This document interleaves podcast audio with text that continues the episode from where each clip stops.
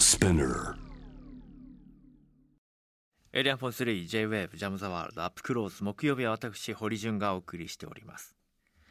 森友学園問題に絡んで公文書の改ざんに加担させられ自ら命を絶った財務省近畿財務局の上席国有財産管理官赤木俊夫さんの3回忌が過ぎた先月3月18日。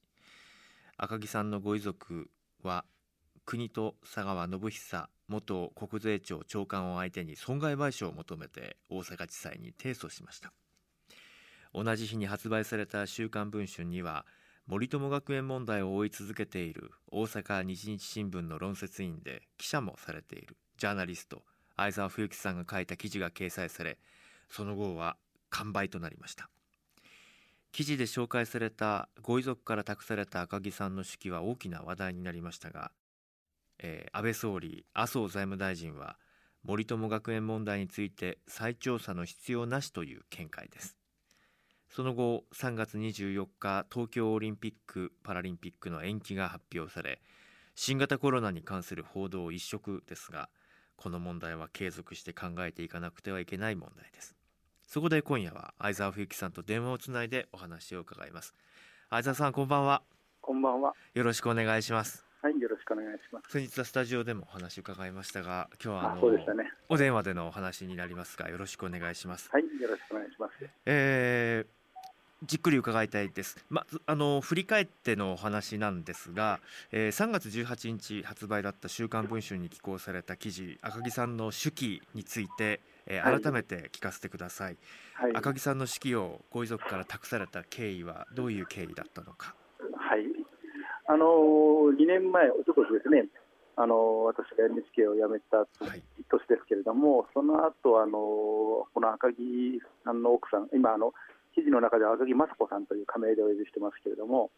えー赤木雅子さんからあのメールが私宛てに届きましてですね、であのお会いしたいということだったので、あの初めてお会いしたということです。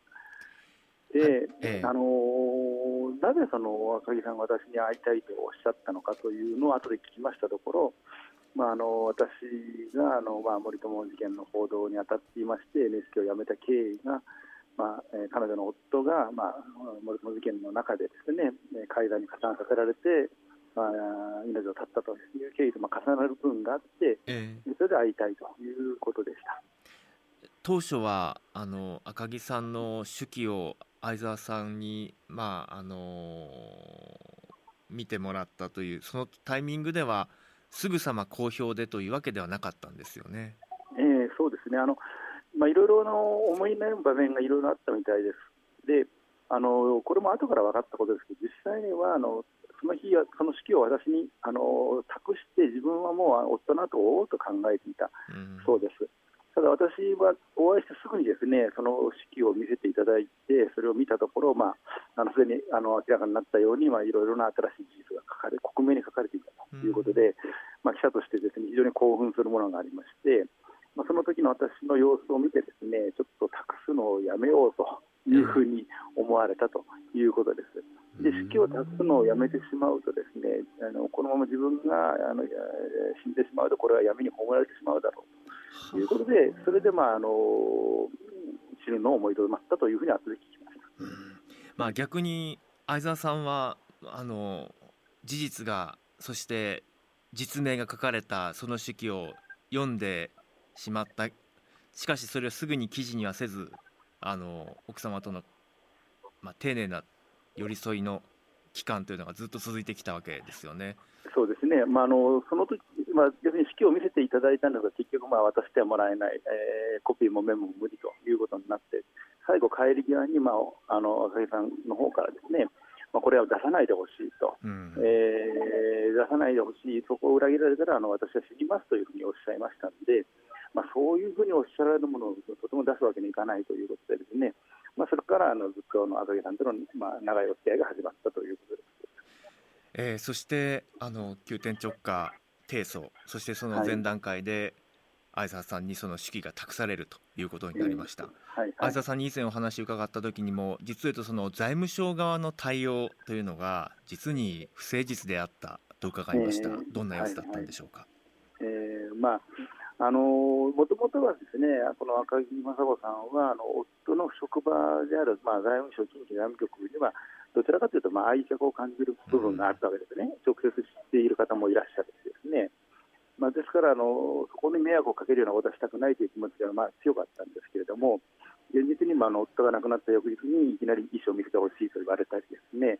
えー、非常にあの、まあまあ、傷つけられる対応が多々あったと、中でも特にあのひどいと感じたのが、えー、麻生財務大臣が、まあ、お墓参りに、えー、来る意向があるけれども、それはどうだろうかという打診を受けたときにですね、うん、あの武藤さんはもう来てほしいということで、ぜひ来てくださいというふうにお願いしたんですが、まあ、財務省の職員の方はあの大臣が来るとマスコミが、えー、押しかけて大変な騒ぎになるから、それはもうあの来てほしくないということにしますと一方的にこう言われてですね結局自分は来てほしかったのに、えー、来てほしくないということにさせられてしまってで麻生大臣がまあ国会でもそのように答弁したということもあってですね、まあ、そんなことがずっと重なっていく中でだんだん不信感が高まっていったということですね。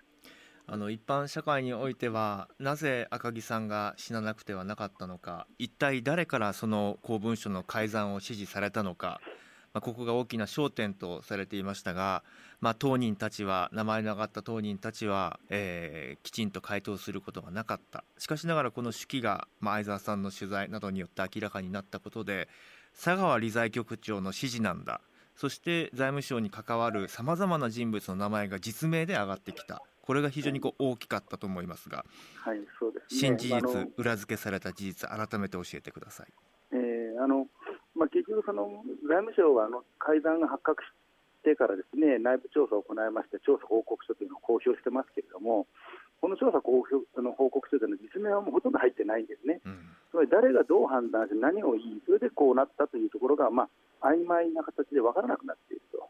えー、それからその、えー、いろんな人がどういうことをやったっていうような概略が書いてあるんですけど、実際にあのはっきりとは分からないようにこう丸めて書かれてるんですね。す、べ、てが曖昧にされていると。一方で赤木さんの式にはその辺が非常に具体的に実名入れで誰がこの時どういうふうに発言しどんなふうにあのしてこの改ざんが行われたかということが書かれています。初めて我々はこれでですねあの改ざんの実態の一端を知ることができたということなんですね。うん、あのその報告書さえ検証のリポートでさえ丸まった情報しか出せないという状況に一体何がその裏に隠されているのか一体誰に忖度したのか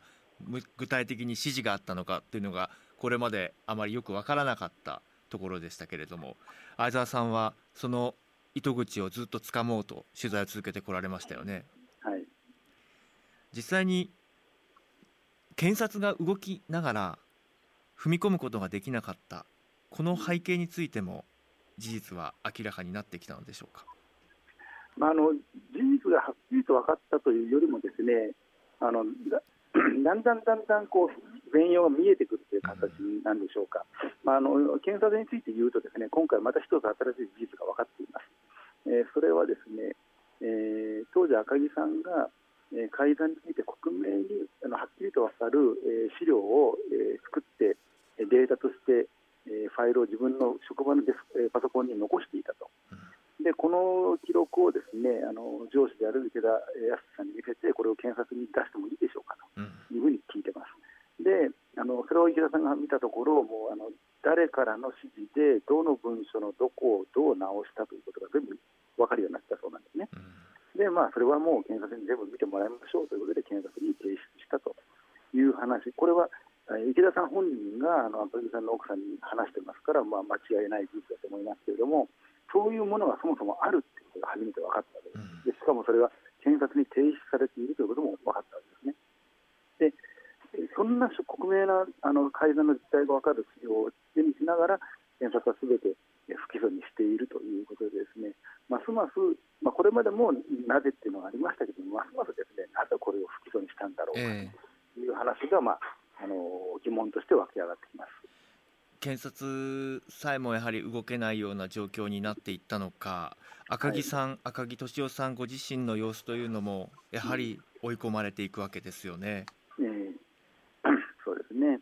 あの、まあ、検察が動けないというか当時私 NHK でこの大阪地検担当していた時に感じていたのは検察の中でも東京と大阪の確執があると、はは。えーまあ、捜査したいという大阪に対してのその捜査もしなくての場合の東京というのは具体的には法務省と最高検になりますけれども、その当時のあの法務事務次官は、あの例の定年延長で話題になった黒川さんなわけですね。まあ、そのようなあのつながりが見えてくるわけです。L1.3JWAVE ジャム・ザ・ワールド今夜は森友学園問題に絡み公文書の改ざんに加担させられ自ら命を絶った財務省近畿財務局の職員赤木俊夫さんの手記についてご遺族から指揮を託されたジャーナリスト大阪日日新聞の論説委員そして記者相沢冬樹さんにお話を伺っています、えー、森友問題佐川理財局長パワハラ官僚の強硬な国会対応がこれほど社会問題を招きそれにノーを誰も言わないこれが財務官僚王国だ、まあ、こうしたことを赤木さんが書いていらっしゃった。そしてメモの前段には本当にこう、えー、消えてしまいそうな手で手が震える怖い命大切な命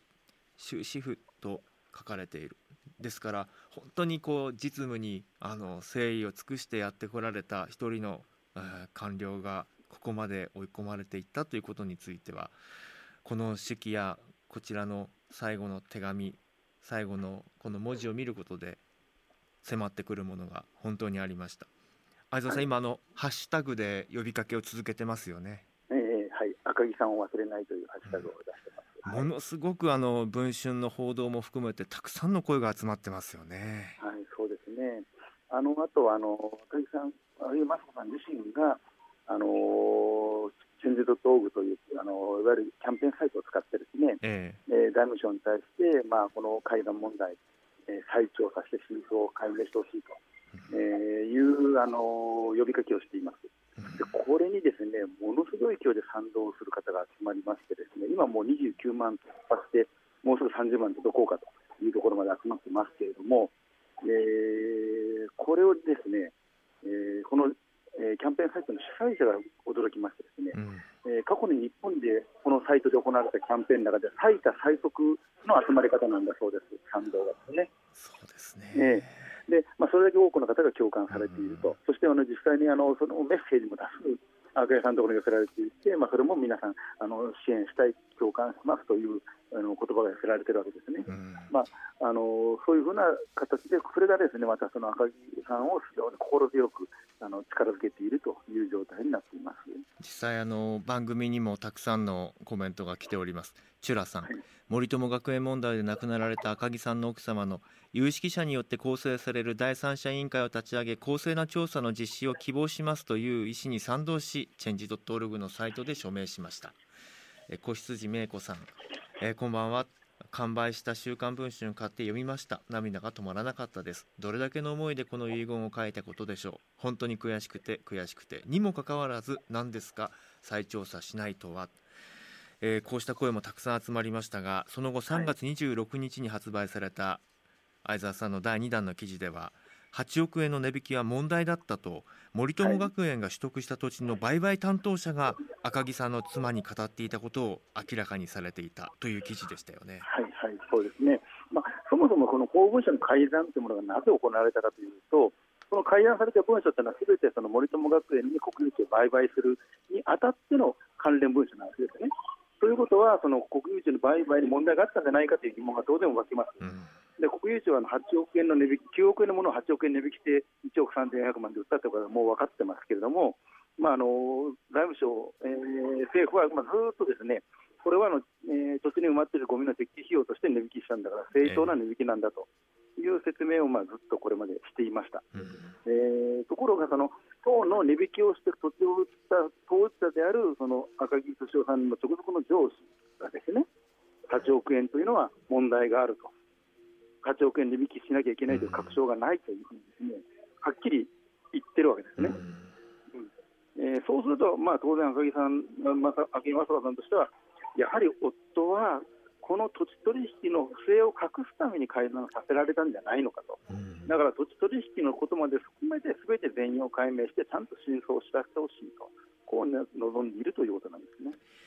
そして今日発売の「週刊文春」には赤木さんのご遺族のもとを訪ねた財務省幹部がご遺族の前で語った言葉が詳細にレポートされています。そして相沢さん自身がその幹部に直撃取材を行ってその反応というのも書かれています、まあ、幹部は一体何を語ったのかというのを意訳するともともと文書は改ざんする必要はなかったけれども、まあ、野党がマスコミが騒ぐから騒ぐ種になるような箇所を改ざんしただけなんだというような趣旨の話をしていたと聞きました。はい、相沢さん、あの具体的にはどういう人物が、まあ、今回の検証報告の内容にも関わってくる担当官だったと思いますが、結局はそのじゃあ安倍さんとは関わりがあるんですかないんですかというところがまあ大きな疑問点ではあるんですが実際この取材の中ではどんな証言が引き出されたんでしょうか？あの赤井さんの奥さんもね雅子さんもまさにそれを聞いてるわけです。うん、安倍さんがあの関わっていたら辞めるという答弁をしたけどもそれは関係があるんじゃないですかというふうにズバリ切り込んで聞いたときにですねこの調査担当者がえーまあ、安倍さんがあのややめやめると。管理をしてたらやめるという答弁をしたことで、まあ、国会が炎上しで野党から質問が相次ぎでそれであの財務省理財局が、まあ、公務所解散することになったというふうにです、ね、因果関係をはっきり認めています、つまり安倍さんの答弁があったから改ざんは起きたんだということを言っているわけです。なんとかその国会を穏便な形で乗り越えなきゃいけなかったから、そういったこう趣旨の色合いでしたかね。まあ、あのそういうことになるんですけど、そもそも国会を穏便にしなきゃ、終わらせなきゃいけないということになぜそんな国会が炎上したのかというと、結局、安倍さんのですね私も妻も関わっていたら、総理大臣も国会議員も辞めるという答弁をした、と言い切ったことが、まあ、引き金になっているわけですから、まあ、そこが結局、あの改ざんの直接の引き金になったんだということを、まあ、調査報告書をまとめた担当者が言ってるわけですから、非常に重い発言だと思いますしかもあの相沢さんの視点として描かれていたのは、この官僚の方は、安倍総理のことを総理と呼ばずに、安倍さんというふうに呼んでいた、そこに少し注目がされてましたよね。ええ、あのやっぱりおかしいんですよね。あの普通、中央関東の官僚がですね総理大臣のことを安倍さんなんて呼ばないわけです。必ず総理と呼びます。うん特に外部の人に対してはですね。ところがこの人は、この今回そのあの、赤木さんの奥さんに説明するときに、一貫して安倍さんという言い方をしてるんですよね、いつでも総理と呼んでないんですよ。でこの安倍さんという言い方というのは、あの結局その、この人が安倍総理をどう見ているかということを示していると思いますし、なおかつその発言の中にですね、安倍さんが総理じゃなかったら変わるんですけどねっていう言い方までしてるんですね。総理じゃなかった総理じゃなくなくなったらか、総理じゃなくなったら変わるっていうのは、総理を辞めたら変わるっていうのは、もうこれもあの官僚というのは基本的にはね、あの総理大臣に使えるわけですから、ええ、その人が辞めたら、え変わるのにっていう言い方をするというのは、まあ、やはりよほどですね、まあ、思うところがあるんだろうというふうに感じます。まあ、これ、察するに、安倍さんのせいなんですというふうに言ってるようなものですかね。まあ、会談については少なくともそうですね。うん。質問が来てます。ツイッターでもドルフィンさん、えー、質問です。式の公開によって今後財務省の内部から新たに再調査を望む声が上がってくる可能性はないのでしょうか。そして SNO 須野さん。再調査をするのは当然だと思います。しかしながら家計問題も含めて世論の盛り上がりが大きくならないように見えるのはなぜでしょうか。まあしかし署名には大勢の方がサインをしている。そして文春も完売した。ただ再調査山が動くのか。ここはもう今回の記事でも問いかけを安倍総理や麻生財務大臣に対して相沢さん自身も記事の中でされていらっしゃいましたがなぜ再調査にまあここまでかたくなに拒否を続けるんでしょうね。まあ、普通に考えればですよ。再調査をしないというのは、再調査したら自分にとってまずい事実が出てくるからじゃないかというふうに思われても仕方ないですよね。えー、えー、それであのいずれにせよ、まあ、あの安倍総理も麻生財務大臣も再調査をしないという考えは変えていません。そうでそうすると、これはあの政府内部からですね再調査しようということ声が出てくるとはとても思えないので、ですねそれを動かすものって結局、世論しかないわけですよね、国民の声しかない。で今そのこれまで盛りかけであまり国民の声が盛り上がらなかった盛り上がらなかったというご指摘もありました私も確かにその通りだと思います。あのですが今回、ですねやっぱり30万に届こうかという署名が集まり、そして数多くのですね賛同の声が赤木さんのもとに寄せられているという状況の中でですねあの皆さんがこれは少なくとも再調査していいんじゃないか、再調査すべきじゃないかというのは、ある意味ですね、安倍政権に対して、えー、支援批判する人も関係なくですね、そこは一点一致できるんじゃないかと思うんですよ。うん、であの政治を動かすのは基本的にあの与党ですから、えー、自民党、公明党ですから、えー、自民、公明のホームページにはご意見募集のコーナーがあります。でそこにですね皆さんがどれだけ助けですねこれは再調査すべきであるというふうなご意見を、えー、寄せてくるかでその自民公明の対応も変わってくると思いますしそれともう一つですね実はこれはあの赤木さんの奥さんが、まあ、あの願っていることなんですけれども夫は本当は真相をきちんと語りたかったけど語れずに死んでしまったただ死ぬ時に、えー、この式を残したと同じようにですね真相を語れずに苦しんでいる人はきっといるだろうと。うんですからあのその真相を知る人たちがですねそういうこう世論の盛り上がりを見ると心勇気づけられてですねあるいは実はこうだったんですということをね言ってくれるかもしれない、うん、えー、そういう期待を、まあ、持っていらっしゃるわけですね。ですからそそれはもう本当にそういうことが実現するかどうか、やっぱりあの内部から声を上げるって非常に勇気のいることなので、なかなかできません。ですから、あの皆さんの支援の声、支持の声、えー、賛同の声がどれだけあの高まるかにそれ次第だと思っていますこれまでの相沢さんの取材の記事を読むと亡くなった赤木さん以外にも大勢の職員が改ざんに対して当時反対をしていた。そして、まあその赤木さんに、まあ、伝令のように指示が伝わっていく中で何人も関係者がいた、はい、そうした中の方々にはの中にはあのその亡くなった後に赤木さんの奥様の元を訪ねてお話をされる方もいらっしゃったところがまあ最近口をつぐんでいる。つまり相沢さんこれからの取材の中でまだ語っていない現職のもしくは当時を知る方々の声というのが表に出てくればいい出していこうそういう思いも終わりだということですね。そうですね。ただその基本的にやっぱり人というのは無理やり喋らせようとしても喋るものではありません、うん、やっぱり自分の意思というものが大切です。そうするとですねあのやはりそのこういう世論の盛り上がりの中でやっぱり自分は真相をしゃべるべきじゃないかというふうに思ってくれる方が現れてくるんではないかということに私もあの赤木さんの奥さんと同じように期待をしています。それだけにこの「ハッシュタグ赤木さんを忘れない」というキャンペーンがあの広がっていくことがそうした真相が今まで語られてこなかったことを動かす一つの大きな大きな力になるということですよね。そうですね、まああのー、今、ちょうどその新型コロナウイルスの問題が、ね、広がっておりますけれども、でコロナウイルスの問題が広がる中で、こういうことをすべきじゃないということをおっしゃるような方も中にはいらっしゃいますけれども、うん、考えてみれば、コロナの問題とこの問題は全く関係がないし、えー、コロナ対策をやるから真相究明の調査ができないというものではないし真相究明の調査をしたからコロナ対策がおろそかになるということでも全然ないと思うんですね、そもそも担当する人も全然違いますし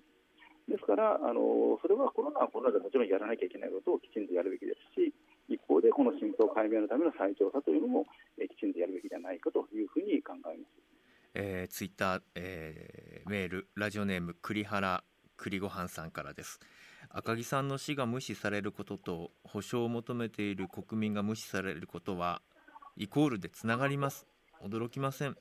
投票行動でしか意思表示社会変容はできないので選挙の投票率が上がることを切に願います。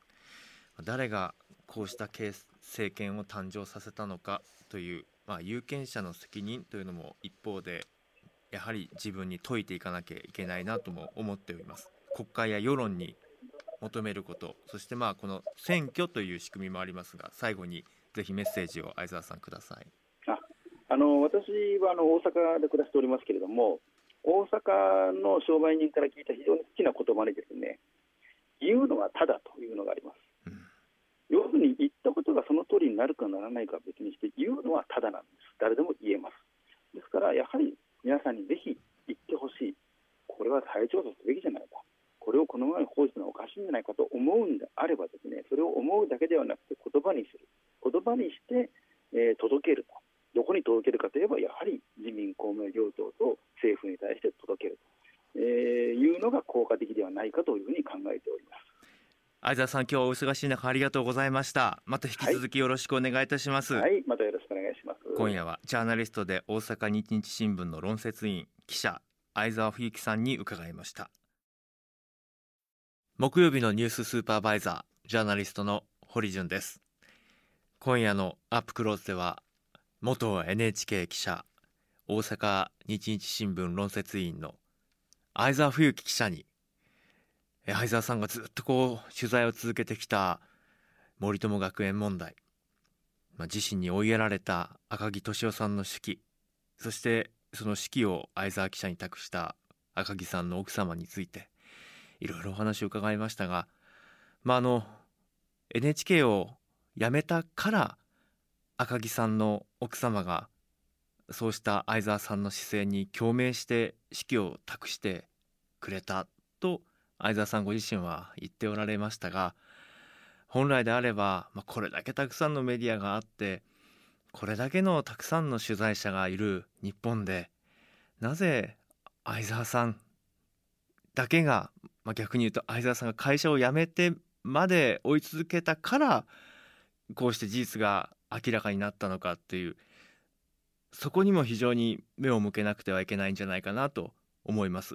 やっぱり発表があって記者クラブがあってそうした中でニュースが作られていくっていうことではなくてやはり誰のための何のための報道なのかジャーナリズムが一体何を目的としたものなのかということは忘れてはなりません。相沢先輩の